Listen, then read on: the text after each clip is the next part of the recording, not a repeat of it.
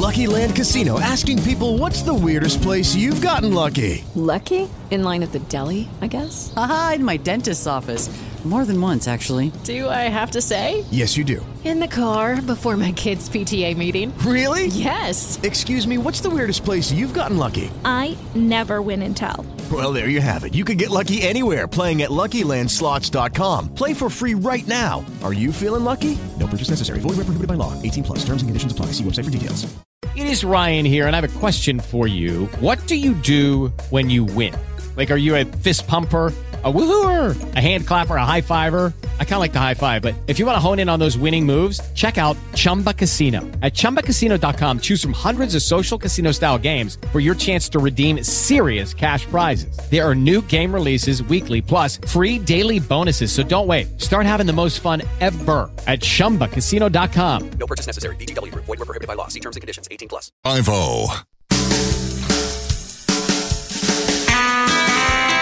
I may not have a license to kill, but liberalism dies a little every time I pull the trigger on it. This is a conservative's perspective.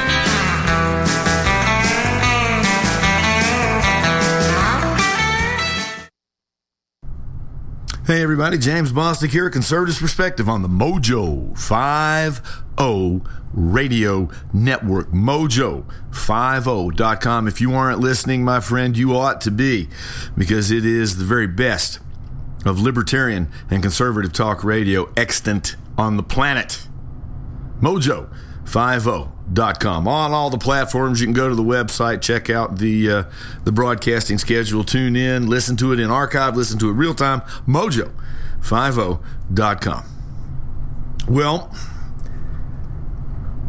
things just get crazier every damn week, and there's not a thing in the world we can do about it. It seems like. Uh, it, you know what? It seems like the news cycle right now and I think basically for the last couple of years have has it's just been locked into revisiting a handful of stories. Anything to do with Antifa, anything to do with BLM, anything to do with the border, anything to do with hating Donald Trump, anything to do with gun confiscation, anything to do with the open borders and why it's such a great idea to have it. Well, that's what we're hearing about. That's what we always hear about.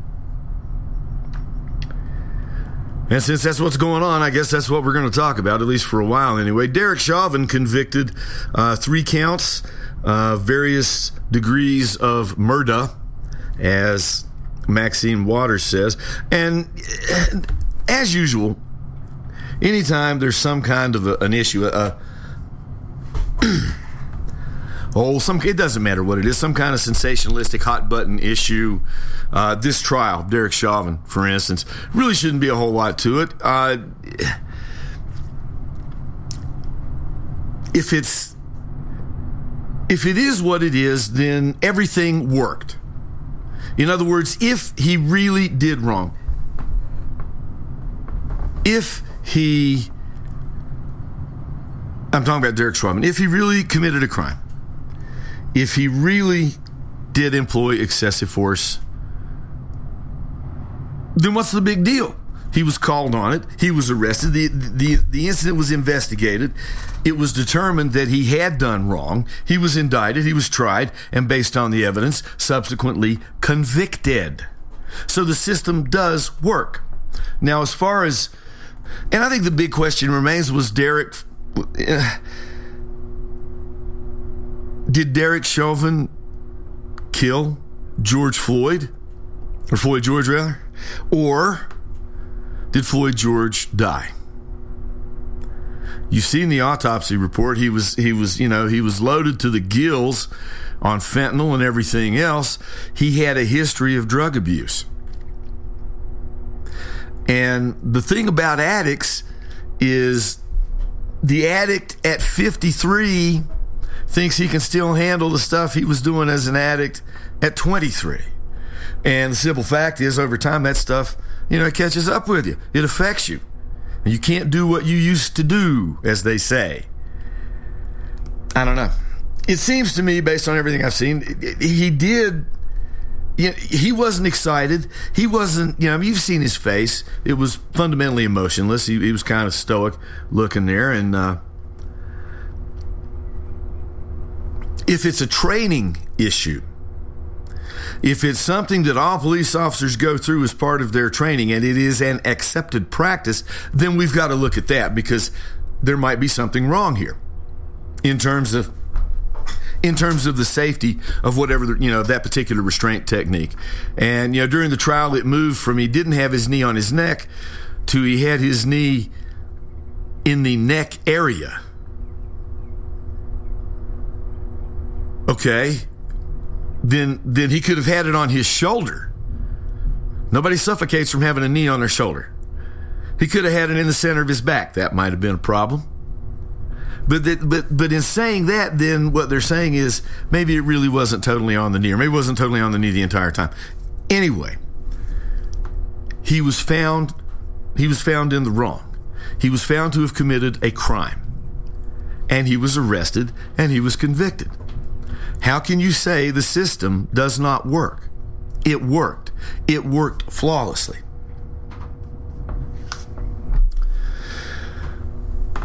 Is there going to be an appeal based on all the craziness that happened, particularly with Mad Maxine Waters? Well, yeah, it's it's it's, possible. I, I don't know what it if there should be or not, but you know, procedurally, if there are things that happen that could draw doubt as to the authenticity or the you know the, the, the genuineness of the verdict, it's going to be tried. People, people, people get convicted and appeal their cases all the time, and Derek Chauvin and his lawyers have that same right, just as everyone else does.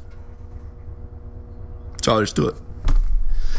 So, you guys have heard some of the stuff that Maxine Waters said. There was a speech she gave a speech uh, there at the in the the Brooklyn Center or whatever that place was where all the, the BLM and the Antifa types are gathering during the deliberation, during the trial and the deliberations.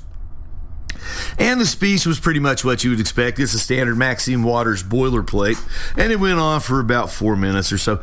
But that wasn't what was really exciting in terms of Maxine Waters. Everybody knows she's crazy. She's 82 years old. She's a demagogue. She's she's power mad. She's like Nancy Pelosi. She's like Chuck Schumer, Boxer, Feinstein, uh, any of those clowns on the Schiff, Nadler, any of those guys on the on the Democrat side.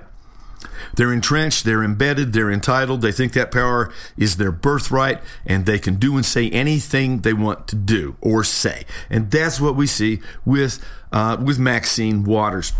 So she gives a speech and she's leaving and the press and everybody start trailing after her and these were the questions that she was asked and these were the answers that she gave. What's your opinion of the police reform efforts that are being discussed right here? And do you think that any of them have any hope of being enacted through maybe this Congress? Well, I am not happy that we have talked about police reform for so long, and it's not only this piece of legislation, but it's been years. I confronted the police chief, Daryl Gates, in Los Angeles years ago about the killing of uh, Eula Love and about the chokehold and about all of that. We've been fighting for so many years for reform, reform, reform. And so, yes, I would like to see the bill in Congress pass on police reform, but I know that the right wing, the racists, are opposed to it, and I don't know what's going to happen to it. But I know this: we've got to stay in the street, and we've got to we've got to demand justice. As a black man, despite all of the efforts, I feel like nothing changes. And George Floyd is waking so many people up. Yet nothing has happened, just you know, despite the rhetoric. Like, what what needs to happen that's different this year well, than all the years we're before? We're looking for a guilty verdict. We're looking for a guilty verdict, and we're looking to see if all of the talk that took place and has been taking place after they saw what happened to George Floyd, if nothing does not happen, then we know uh, that we've got to not only stay in the street, but we've got to fight for justice. But I am very hopeful, and I hope uh, that we're going to get a verdict that will say guilty, guilty, guilty. And if we don't, we got, we cannot go away. And not just manslaughter, right? I mean, oh no, not manslaughter. No, no, no. This is this is guilty for murder. I don't know whether it's in the first degree, but as far as I'm concerned, it's first degree. Congresswoman, what happens if we do not get get what you just told? What should the people do? What should protesters on the street do? I didn't hear you. What happens? What should protesters do? Well, we, we got to stay on the street. Uh, and we've got to get more active. We've got to get more confrontational. We've got to make sure that they they know that we mean business. What do you think about this curfew tonight? I don't think anything about curfew. I don't think anything about curfew. I don't know what curfew means. Curfew means that I want you all to stop talking. I want you to stop meeting. I want you to stop gathering. I don't agree with that. Are you going to stay out here? Oh, no, I'm not going to stay out here. I came here from Washington uh, just to be here to make sure that I let my voice be heard among all of those who have been putting so much time on the street. And so I'm hopeful that the protest will continue. Thank you. Where, where does police accountability come from?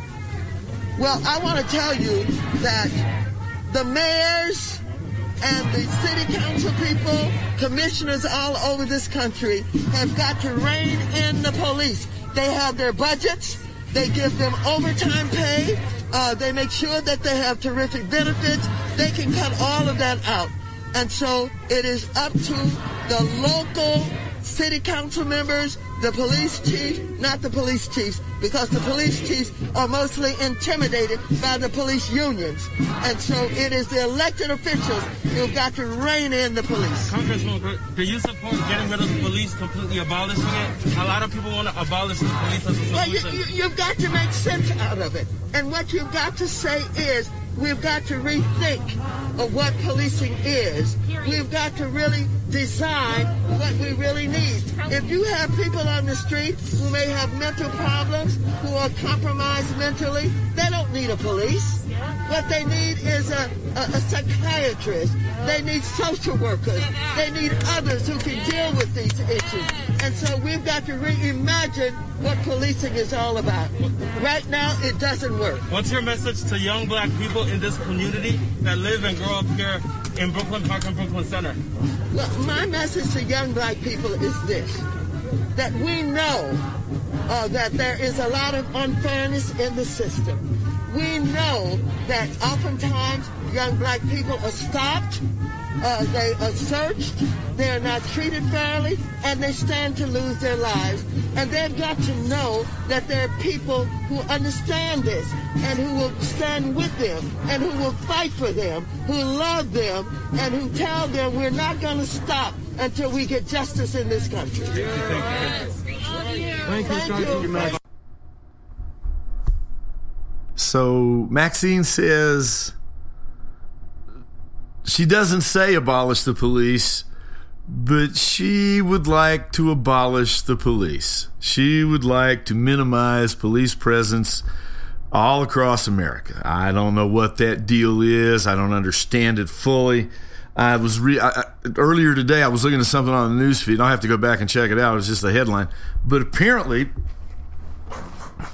one of these George Soros uh, financially backed district attorneys in America here has decided, it might be that crazy one out in, in San Francisco, has decided to do away with, uh, he- he's not going to prosecute domestic violence charges.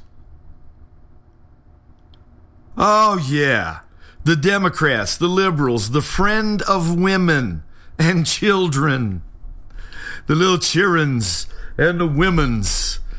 Yeah, don't worry about the domestic violence stuff. That's, eh, we got bigger things to worry about.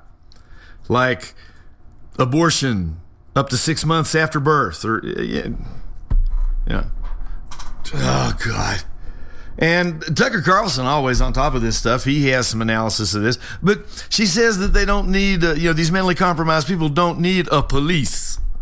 To quote Mad Max, they don't need a police. They need a social worker. They need a psychiatrist, and that's all very true. She makes a valid point there. However, it was through Democrat laws from about 25 or 30 years ago that were passed that make it more and more difficult for the mentally compromised people to be committed for treatment. The reason all these nutbags are out loose running on the street is because it's so hard to get them institutionalized, to get them committed, to get them treated. So they're out there on the streets, homeless, suffering, hurting others, hurting themselves, being used, being taken advantage of because of politicians like Maxine Waters. It probably slipped her mind. I mean, after all, she is 182. Um, I mean, 82, and so it's difficult to say. Here's and Tucker Carlson, you know, as Tucker Carlson can do, takes a very close look at Maxine Waters' own racist past and history of agitation. So, how do you respond to people like this? Well, the only thing you can do is tell the truth about who they are. Maxine Waters is someone who supports mob violence. She always has supported it. We have known this.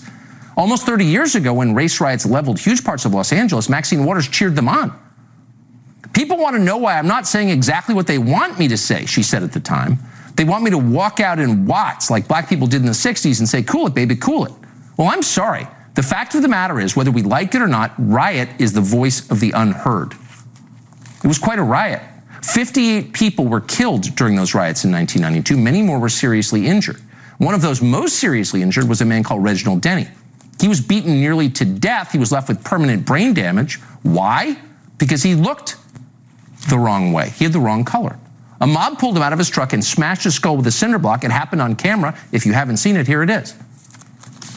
The one image that I will never get over, it go to uh, it will go to my grave with me, and that's the image of uh, Reginald Denny being pulled out of his truck and being beaten mercilessly. Denny would undergo multiple surgeries to repair the extensive damage to his face. How, could you watch that and not feel sick? No normal person could. But Maxine Waters defended the men who did that.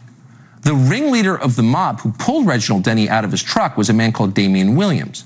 The day that the jury was set to deliver a verdict in the Williams case, Maxine Waters visited Damian Williams' home and offered her support. Quote, We have an opportunity for justice to prevail, Waters said. In the end, Williams served only a short part of his sentence. He was released from prison. Then what do you think happened? He went on to murder someone else. Waters has paid no price for this.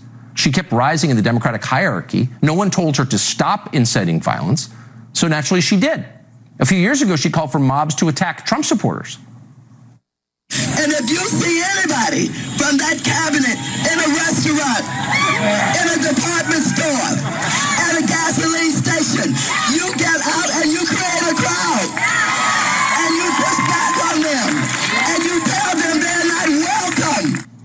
These aren't aberrations. This is a decades long theme. What do we conclude from it? The obvious Maxine Waters doesn't believe in the Western understanding of justice or self government. She believes in mob violence for political ends. That's why she's been calling for it for decades.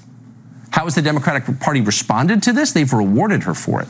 Maxine Waters is now the chairman of one of the most powerful committees in the entire Congress, the House Financial Services. Maxine Waters oversees Wall Street.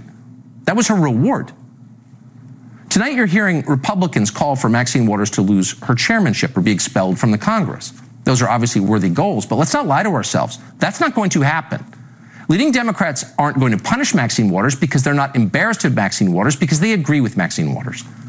A CNN reporter asked Nancy Pelosi today if Maxine Waters should apologize for what she said for whipping the mob into violence. No, Pelosi said, quote, Maxine talks about confrontation in the manner of the civil rights movement. What an insult, by the way, to the actual civil rights movement.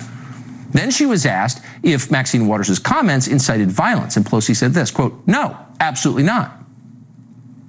So in the face of that grotesque display, silence from the Democratic Party's usual moral chorus. The Lincoln Project, which tells you it so deeply cares about democracy, is not running ads against Maxine Waters, obviously. David Frum hasn't scolded her in the Atlantic. He's not going to. The Washington Post doesn't seem to care. Why is that? Why aren't they saying anything? Obviously, they support Maxine Waters. They think her calls for violence are justified, or at least they're afraid to say otherwise, which is a distinction without a difference. This is true. And the sooner we understand it, the better.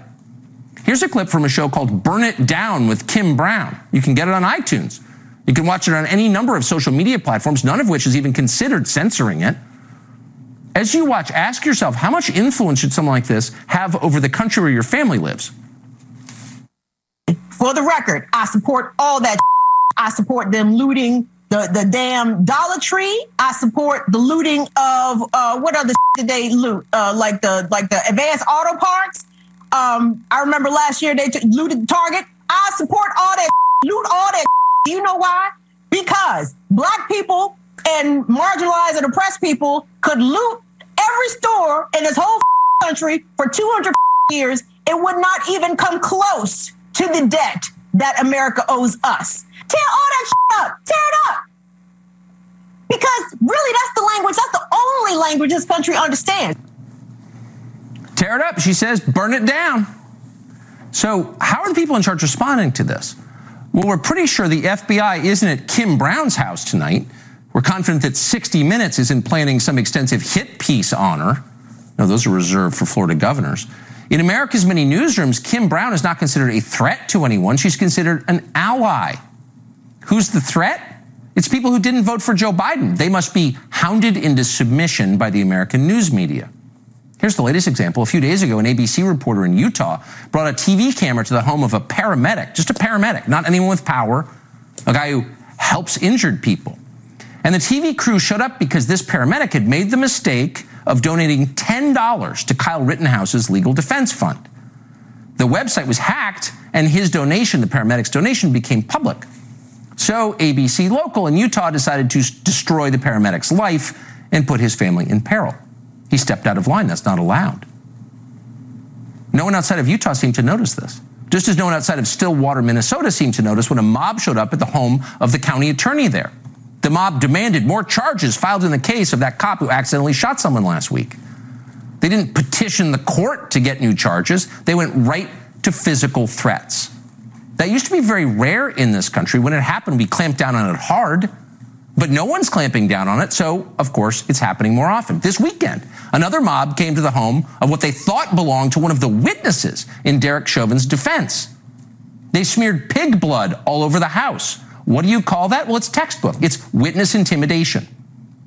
Fighting things like that, witness intimidation, is precisely why we have a civil rights division at the Justice Department to protect people's civil rights, especially the right to speak freely at criminal trials. That's what due process is.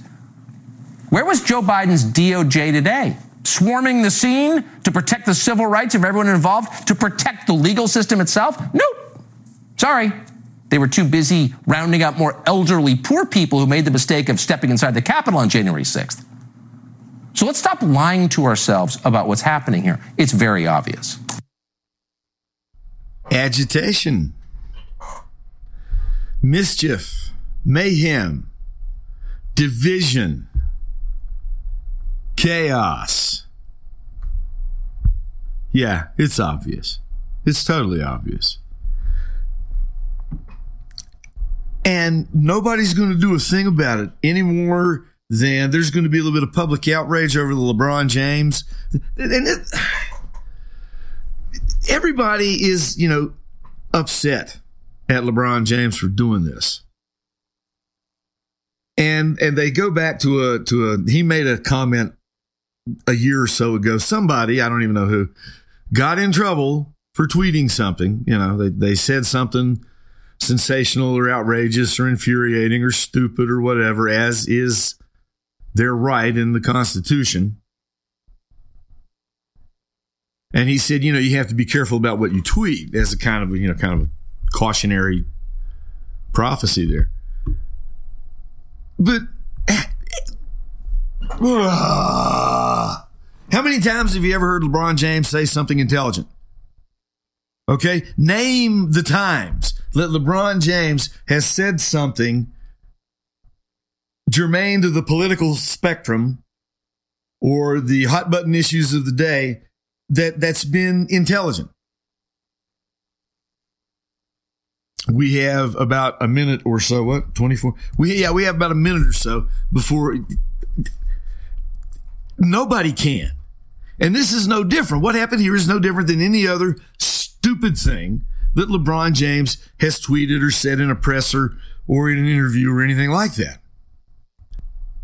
No, no, there's not going to be a whole lot of it. So, in that respect, it's not surprising that LeBron James would tweet, You're next. No, it's not surprising at all because he's not a smart guy. He's a great basketball player, but he's not a smart guy.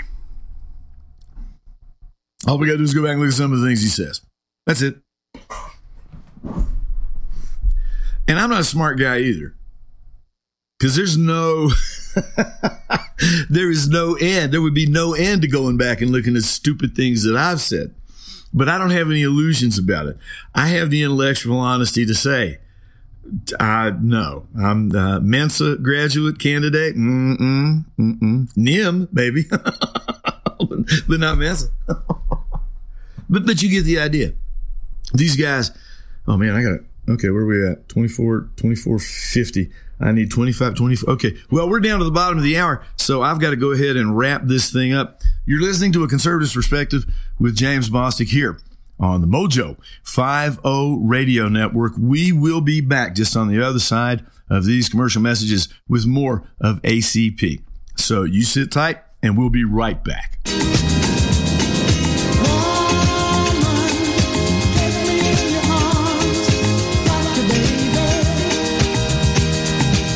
Hi, it's Doc Thompson for Matthew 25 Ministries. Matthew 25 Ministries is one of the few charities I'll actually endorse because I know them. I've worked with them, and I know almost all of the money that you donate goes to help people. Go to m25m.org. m25m.org.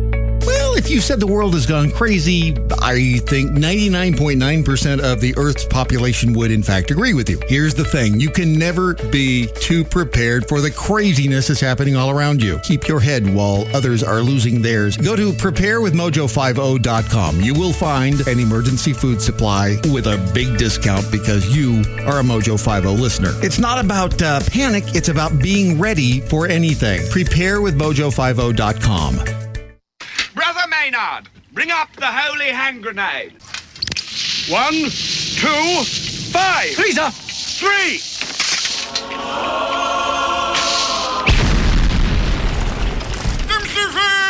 This is Defenders Live.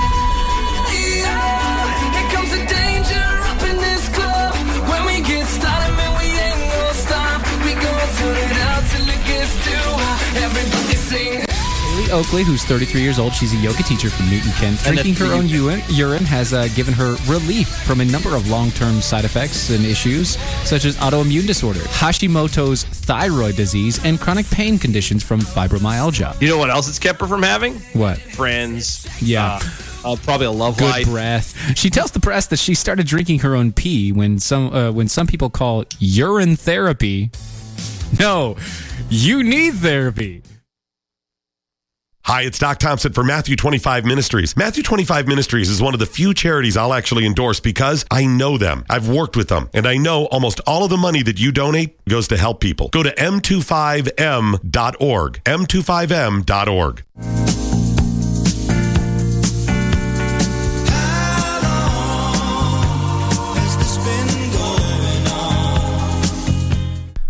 Hey, everybody, welcome back to A Conservative's Perspective here on the Mojo 50 Radio Network, mojo50.com. If you aren't listening, you should be.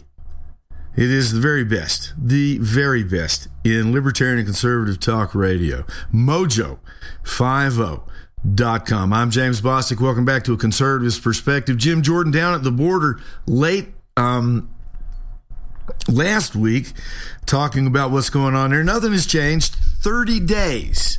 It has been 30 days since Joe Biden appointed Kamala Harris as his point babe on the border. She hasn't been down there, not yet.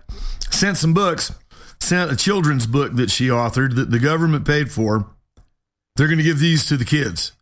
Yeah, yeah, yeah. We'll get into that in a minute. Uh, anyway, uh, Jim Jordan down at the border. The conditions are horrendous. Nobody's saying anything about it. And when they do, they say it only because they know if they don't say something about it, they'll get called on it later. Otherwise, they wouldn't say anything about it at all.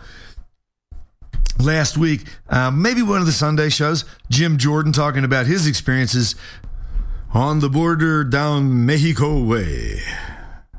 Now, danger at the U.S. border. As we've told you previously, one third of migrant women and children have report, reported sexual abuse on their dangerous trek to America. Now, according to Texas Governor Greg Abbott, these individuals are still not safe in U.S. custody. Earlier this week, he launched a full investigation into allegations of child abuse, including sexual assault, at a San Antonio facility. It could be happening elsewhere, but Child Protective Services has not been allowed in to check. Wyoming Senator John Barrasso with me last Sunday on the public health crisis he witnessed in Donna, Texas. And I watched them be tested for coronavirus. They had them in a courtyard. All of these young people, this is after they have been there. They're only allowed to be there for three days by law. You wouldn't want your own kids to be there for three minutes, but there many are staying there for up to 10 days. They're being tested the day that they leave put them all in the courtyard. They do the instant test.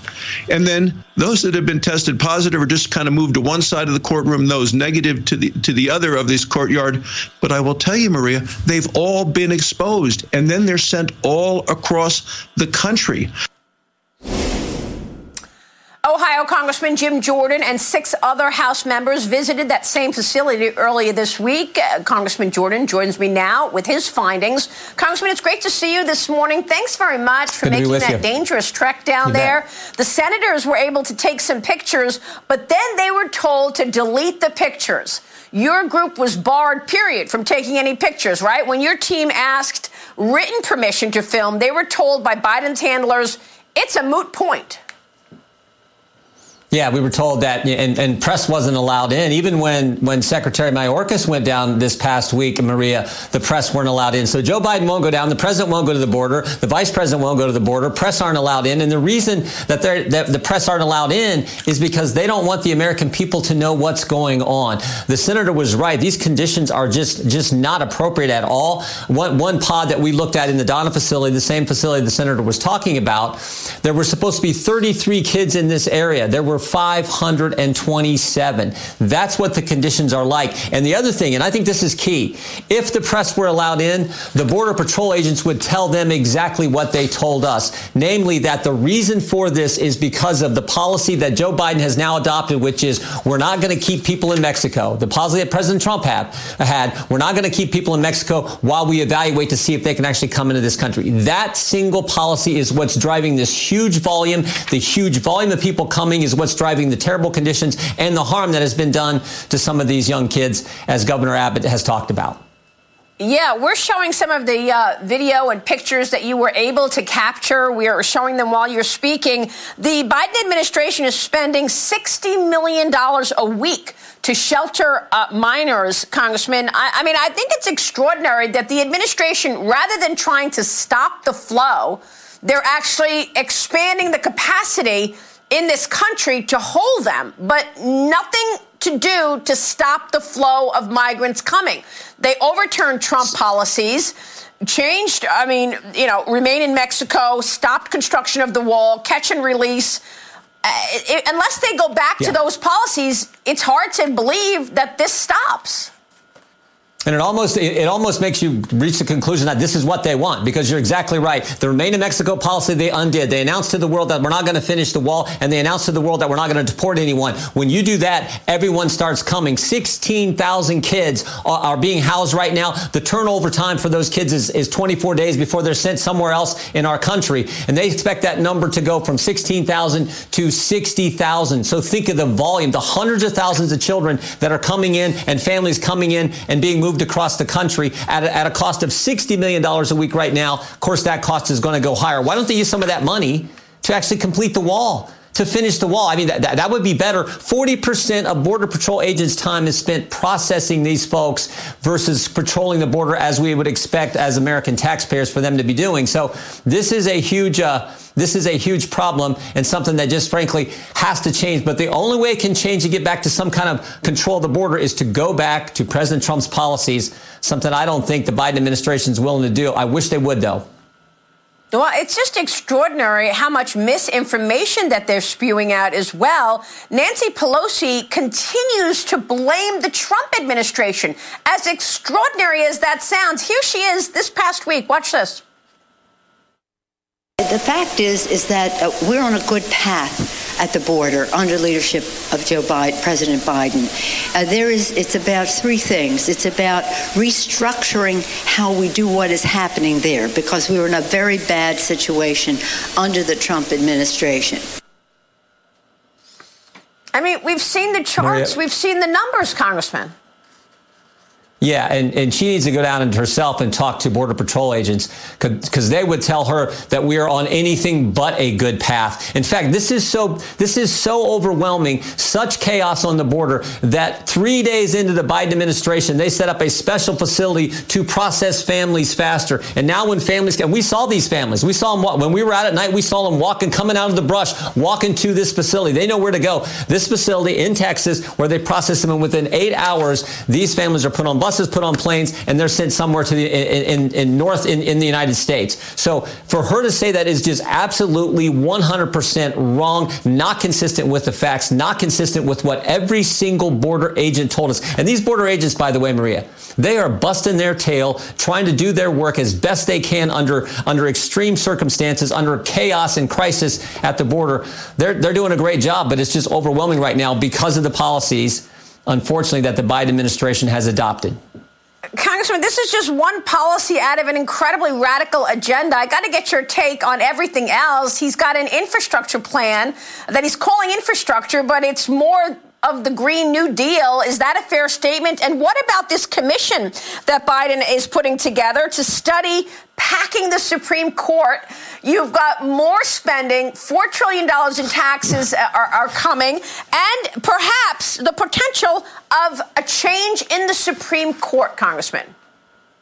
Yeah, I mean, what do we need a commission for? We already know where the Democrats are at. They want to try to pack the court. They want to pack the court because right now there's more conservatives on the court than they like, and there's a majority of conservatives that President Trump was able to put on the court. So, I mean, I, guess they're going to put together a commission, but we already know where Democrats want to go. It's all about raw political power. House bill. I mean, think about in the last six weeks, Democrats in the House. Thank goodness for the filibuster because it hasn't went through the Senate yet. But Democrats in the House have passed legislation that would radically change election law in House Bill One. They passed legislation that would radically change police law. They passed legislation that would radically change gun law. And, and three weeks ago, they passed legislation that would radically change immigration law at the very time there's a crisis on, on our southern border. They passed two bills that would give amnesty between to between two and three million illegal immigrants. This is this is just raw political power and, and radical policies that are coming from the Democrats. We better hope And that Senator Manchin and, and Senator Sinema keep their word and we don't get this filibuster change in the Senate because if we do, all this stuff is actually going to become law. And it's the reason that all of these AGs are suing this administration. Congressman, uh, many people hope you can do something about this. We're watching all of your uh, battles. Congressman, great to see you this morning. Thank you, sir. Jim Jordan joining us in Ohio. Ohio Congressman Jim Jordan there with Maria Bartiromo. What what's changed? And honestly, let, us talk about this for a second, and let's talk about all the things that we've talked about so far.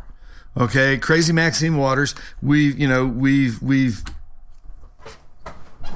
established the fact that she's been doing what she's been doing all her political life. Okay, so a hundred years. She's been doing what she's been doing for a hundred years because she's 182 years old. So for the last hundred years, Maxine Waters has been doing what Maxine Waters does: agitate, foment incivility, diversity.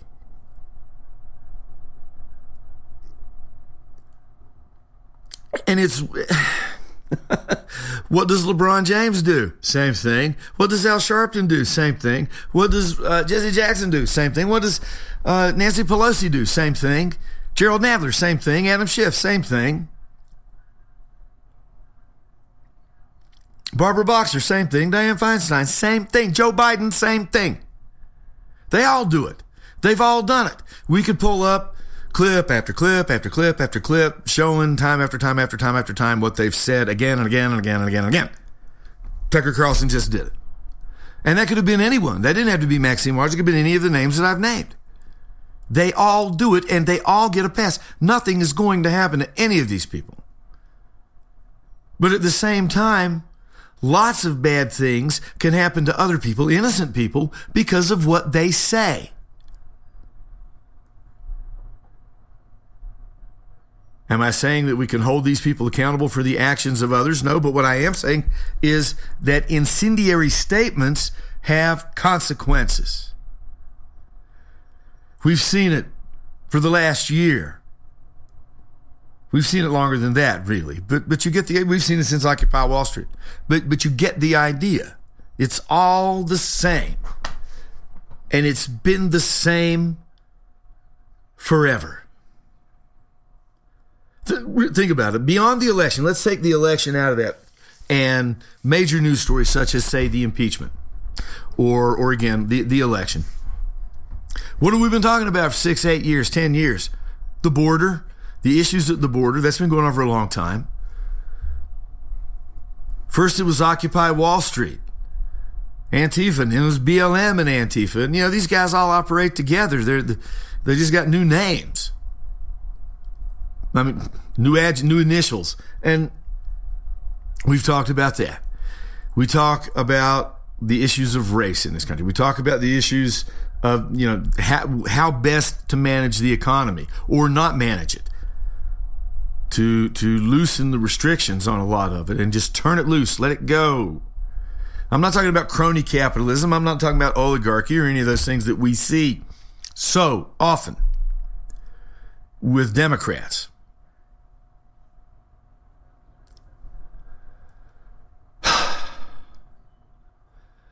And and we have and everybody comes up with different ideas, everybody comes up with different thoughts, and nothing ever changes. We've been talking about the issues at the border for a decade or more. We've been talking about race since black people and white people have been living in this country.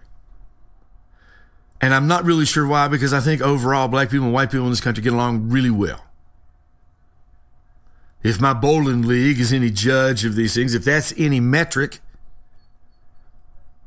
or my visits to Walmart or Kroger or the drugstore or anywhere else in, in my town, in my community, black people and white people get along just fine. Nobody's calling each other names.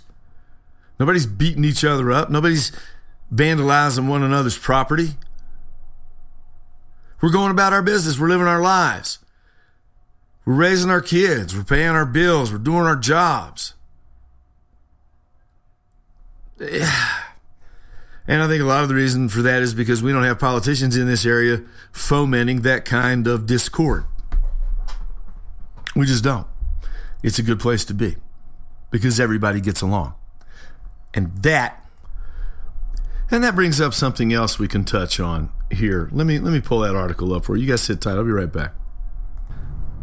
Yeah, well, anyway, can't find it. The point that Democrats love to make noise about their utopian vision of a world that is, you know, clean and safe and racially tolerant as though it does not exist. And, and they would have you believe that it doesn't here in America. But that's not true. That's not true at all. Actually,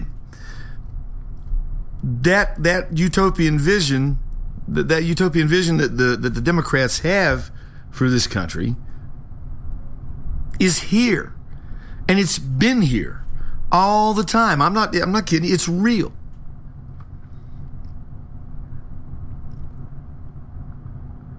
Life here where I am in rural America.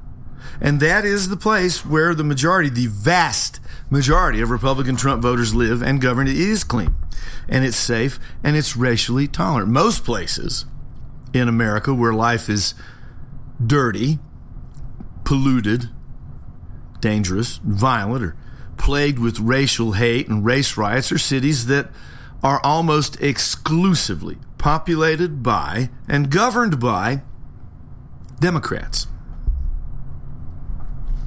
Outside these Democrat run cities, America is peaceful and safe and clean and racially tolerant. And what's more, if you remove these Democrat run cities from our national statistics, you will find an America that is overwhelmingly peaceful, safe, clean, and racially tolerant. Nevertheless, Democrats and their fake media allies still blame Republicans for all their problems.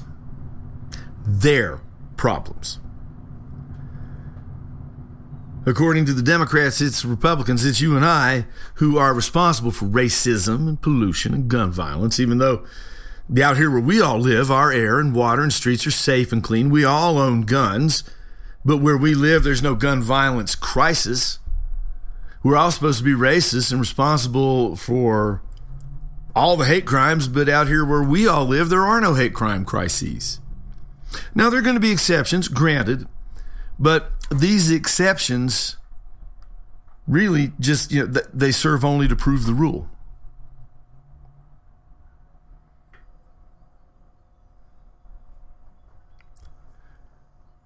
Leftists tell you they want to live in a utopia free of gun violence and free of pollution and free of racism. Well, that place already exists.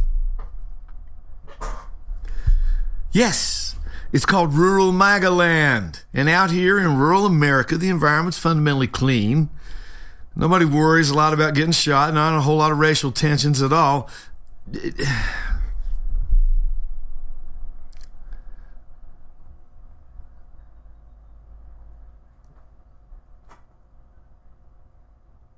And again, like I like like I talked earlier before we started this, you know, and it's it's it's kind of homely in a way, homey rather is what I mean, but and and kind of small town America, but that's what I dig.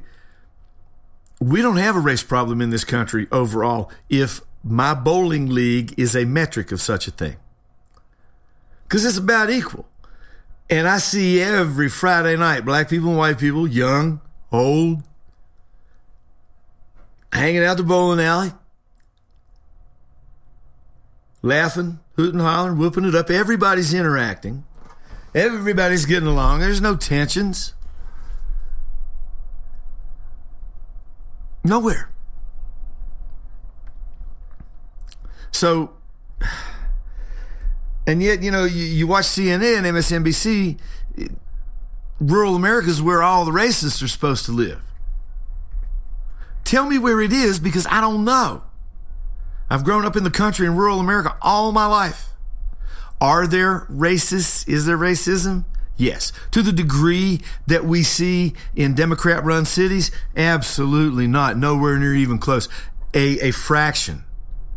A fraction of a fraction. That's ridiculous. Everybody I know around here owns guns, and I can't remember the last time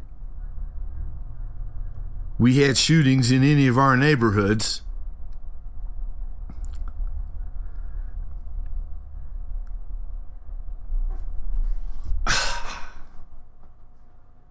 Let's take a look at our waterways out here, our streets, our parks, our forests, our neighborhoods. They're clean.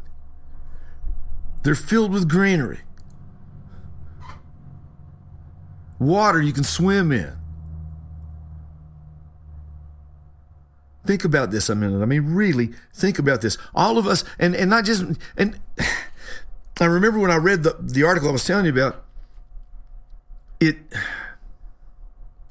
it really made me stop and think because I have often said that here in West Virginia, and the state of West Virginia is called the Mountain State, obviously, because it's located right in the center of the Appalachian Mountains, along with Ohio, Pennsylvania, Kentucky, North Carolina, and moves on into the Smokies. But I thought, and I have thought for a long time, at least the last 20, 25 years, that all this urban unrest, all this strife we see in these Democrat run cities, we're protected and insulated from those things by these mountains. Now, interstate travel and, and you know all that, yeah, that plays a role, and and the interstates are all over the place. West Virginia's no exception. We got them here too, obviously, but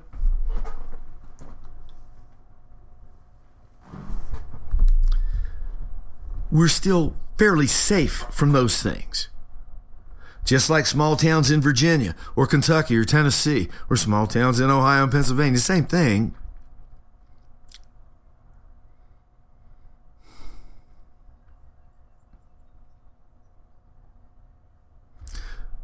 But all these places that we live in, all these rural places, they have all these things in common to a very, very large degree. Limited gun violence, practically non existent racial strife, a clean environment,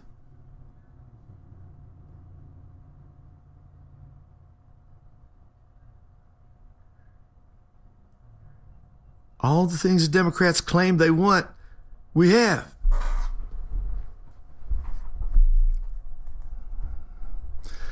And that's that's And what we have here, rural America, is that is America. Yes, we have metropolises. We have New York. We have Detroit. We have Chicago. We have Philly. We have Boston. We have Atlanta.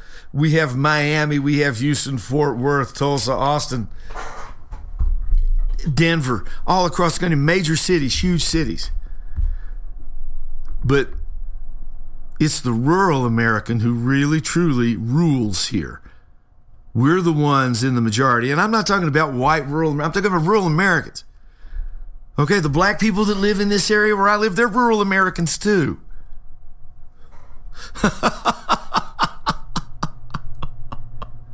Democrats don't like to see it that way. When they see rural America, they see white because they are the racists. They are the race purveyors. When I say rural America, I'm not talking about me. I'm talking about all of us. Everybody that is. It doesn't matter what your color is. We are rural America. We are America. Business and industry and politics would have you believe that it is big cities that constitute America urban America. No, it is rural America. It always has been, and forevermore will be. If this country is going to be saved, America is a land of heroes, a place where greatness is born, where destinies are forged, and where legends come to life. This is the home of Thomas Edison and Teddy Roosevelt of many great generals, including Washington, Pershing, Patton, and MacArthur. This is the home of Abraham Lincoln, Frederick Douglass, Amelia Earhart, Harriet Tubman, the Wright brothers, Neil Armstrong, and so many more. This is the country where children learn names like Wyatt Earp, Davy Crockett, and Annie Oakley. This is the place where the Pilgrims landed at Plymouth and where Texas patriots made their last stand at the Alamo. The American nation was carved out of the vast frontier by the toughest, strongest, fiercest, and most determined men and women ever to walk on the face of the earth. Our ancestors braved the unknown, tamed the wilderness, settled the Wild West, lifted millions from poverty, disease, and hunger, vanquished tyranny and fascism, ushered the world to new heights of science and medicine, laid down the railroads, dug out the canals, raised up the skyscrapers. Our ancestors built the most exceptional republic ever to exist in all of human history, and we are making it greater than ever before. This is our glorious and magnificent inheritance. We are Americans. We are pioneers. We are the pathfinders. We settled the new world. We built the modern world. And we changed history forever by embracing the eternal truth that everyone is made equal by the hand of Almighty God. America is the place where anything can happen. America is the place where anyone can rise. And here, on this land, on this soil, on this continent, the most incredible dreams come true. This nation is our canvas, and this country is our masterpiece. We look at tomorrow and see unlimited frontiers just waiting to be explored. Our brightest discoveries are not yet known. Our most thrilling stories are not yet told. Our grandest journeys are not yet made. The American age, the American epic, the American adventure has only just begun. Our spirit is still young. The sun is still rising. God's grace is still shining. And my fellow Americans, the best is yet to come.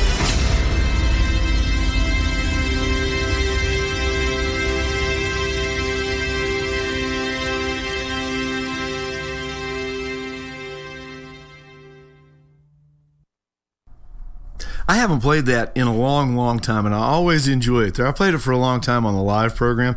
We have a live show that goes out on uh, Patriot Nation Radio there at blogtalkradio.com.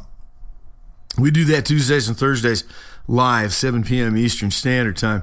But but I've I play that a lot. And I really like it. I you know it, it's well put together. It's well crafted. The words that the president says here are are are meaningful. They're impactful. They make you stop and think. They they accentuate the great positivity of this country. And that's again. And I ask this question just about every single time I play that clip. Name a Democrat who says those things. Name one. Name a Democrat who says those things. You can't. You're not gonna. I mean, it, they would come up. You know, John Wayne had this this monologue he did set to music. Uh, America, why I love her, and and he just extols the greatness of this nation. And, and this is the same kind of thing. If the Democrats are going to do it, be America, why I hate her, and they would have a, a list of faults and flaws. Wow. Okay, that's it. We're done. 28 minutes, 13 seconds. Uh, I've got just a little bit of time to tell you thank you so much for the opportunity to hang out with you and visit and talk about these things. We're here Sundays, 4 p.m. Eastern Standard Time, Mojo 50 Radio Network. Once again, I told you we're on uh, Patriot Nation Radio at blogtalkradio.com. That's all the time we've got, folks. God bless you. God bless America. We'll see you next time, taking a look at things as we do through a conservative perspective. In the meantime, you guys take good care. We'll see you later.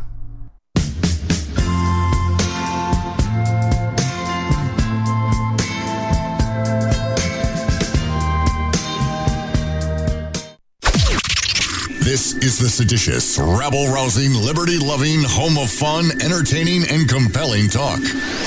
Mojo 50.